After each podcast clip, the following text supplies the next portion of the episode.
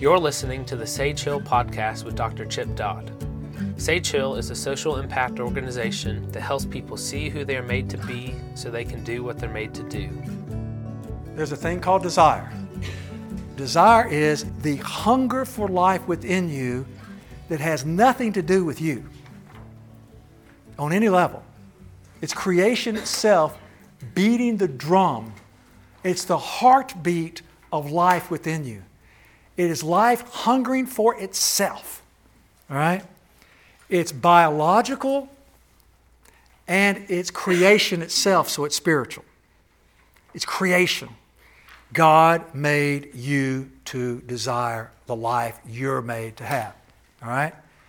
Now, unless you admit how much you have it, you're not going to admit and recognize how dangerous you are, too. Desire is even down to the brainstem down to the brainstem, like down to the brainstem is I'm drowning. You come out to save me. You need to know all the techniques of saving a drowning person because I will unintentionally, in my brainstem, fight you to save me. Put you at risk to save me. Because I'm not thinking anymore. It's just, it's just simply life seeking itself. It's terrible, but it's there. Okay? Like, whew, we're amazing creatures, we're dangerous creatures, but we're full of desire creatures. We, we're desirous creatures. That desire is life seeking itself, and it's basically desire is sort of amoral. It's like it's not moral, it's not immoral, it's life seeking itself. It's simply how we're made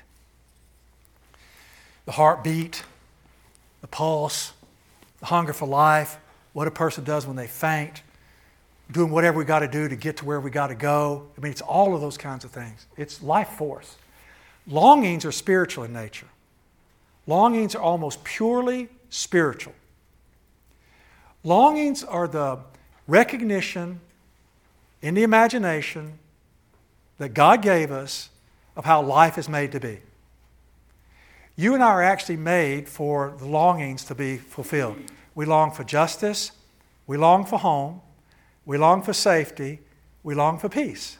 Right? Right? We long for it. You can't stop. You, you know, Steve, when we talked to Steve as a context for when we began, longing for justice and peace and home. But he becomes cynical and sardonic and resigned, you know? Just a fighter. Just, I mean, just a fighter.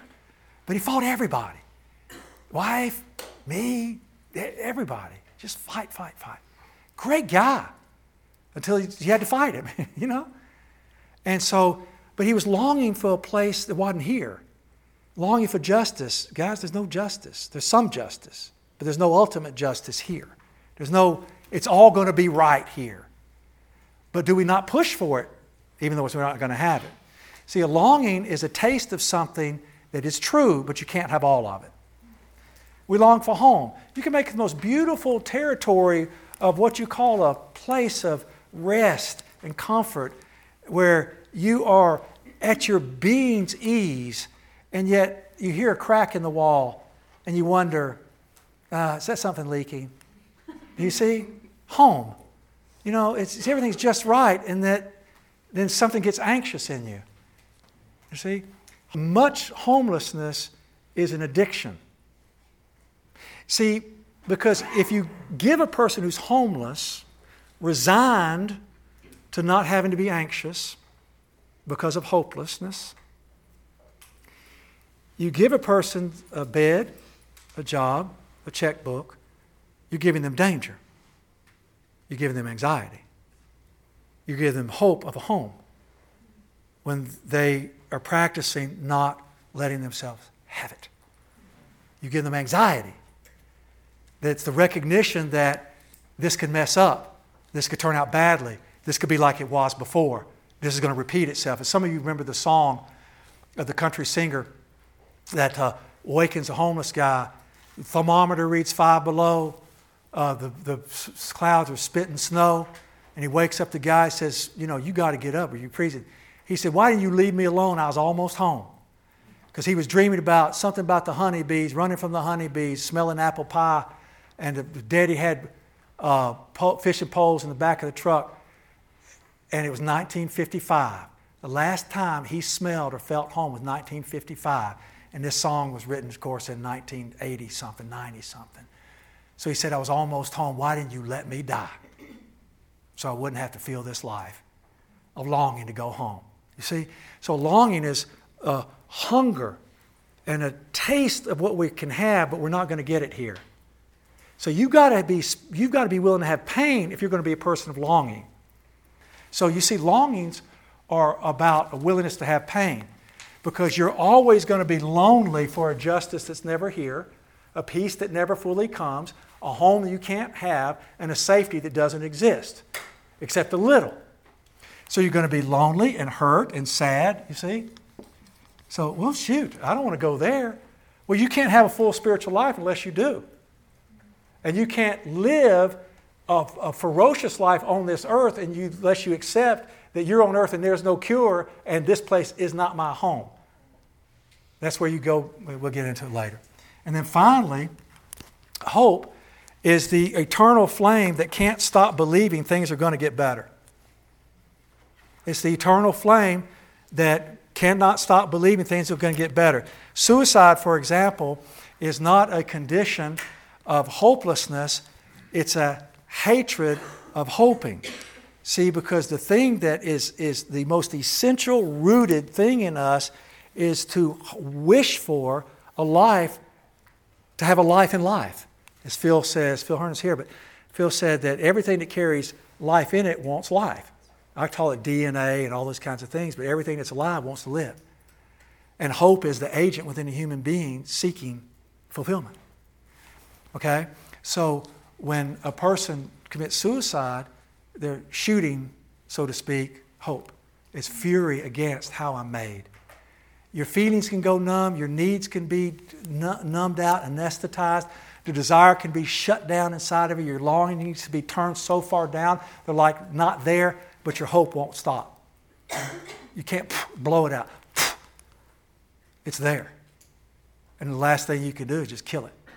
So, suicidality, I believe in truth, is a condition of helplessness over what to do with I can't become hopeless. It won't stop. So, it's, a, it's, a, it's an act of fury, even if it's committed in deep appearance of depression. Okay? So, that is the spiritual root system. And, and hope is that thing that keeps us coming back. And hope leads us back to feelings. Every time you hope something, you feel afraid because hope is wanting something you don't have. So, look, spiritual root system. As soon as you get to hope, it comes back around and starts it all over again. Okay, you're never going to stop thinking. Guess what? You're never going to stop feeling. And your feelings matter more than your thoughts because your thoughts come from your feelings. Your thoughts come from what you want. And it, most of us spend our lives using our brains to hide our hearts and the spiritual root system that says, no, no, no, no, no. Use your brain to express your heart. You go get you back because you're going to need that heart, that thing within you to be able to swim the river so you can become who you're made to be. So this is you seeing who you're made to be, seeing how you're made, so you can wind up doing what you're made to do. Now, the roots reach up to be met, connected. And if they are connected, fed, your roots get fat. Okay? That's Jeremiah 17, 7 and 8. The full living tree. The roots go into the waters. Your roots get fat. You're good with feelings. You're good with desire. You're good with longings. You're good with hope. Even when heat comes, your leaves are still green. Even when drought comes, mm-mm, you're going to bear fruit. And you're connected to others who will encourage you when you're discouraged. Because they call it encouragement because courage is a supply that needs to be recouraged. Discourage is when you're low on courage and need somebody to encourage you. See, we're made to feed each other heart to heart, head to heart, heart to head, God to heart, right? And your best thinking will destroy your heart unless you use your thinking to express your experiences within. This is the spiritual root system that's made to go from the inside outside, be spoken to other people who also recognize themselves as human, and then you grow into someone who becomes more capable of not quitting when life is hard.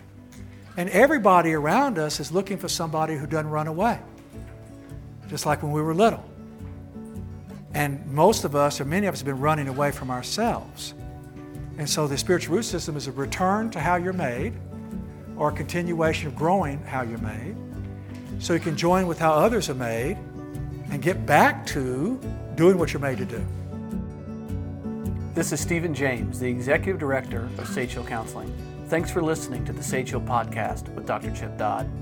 If you or someone you know is struggling with addiction, anxiety, depression, or burnout, please reach out to the Center for Professional Excellence for help.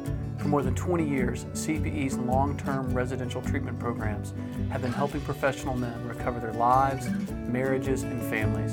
To find out more, visit cpenashville.com.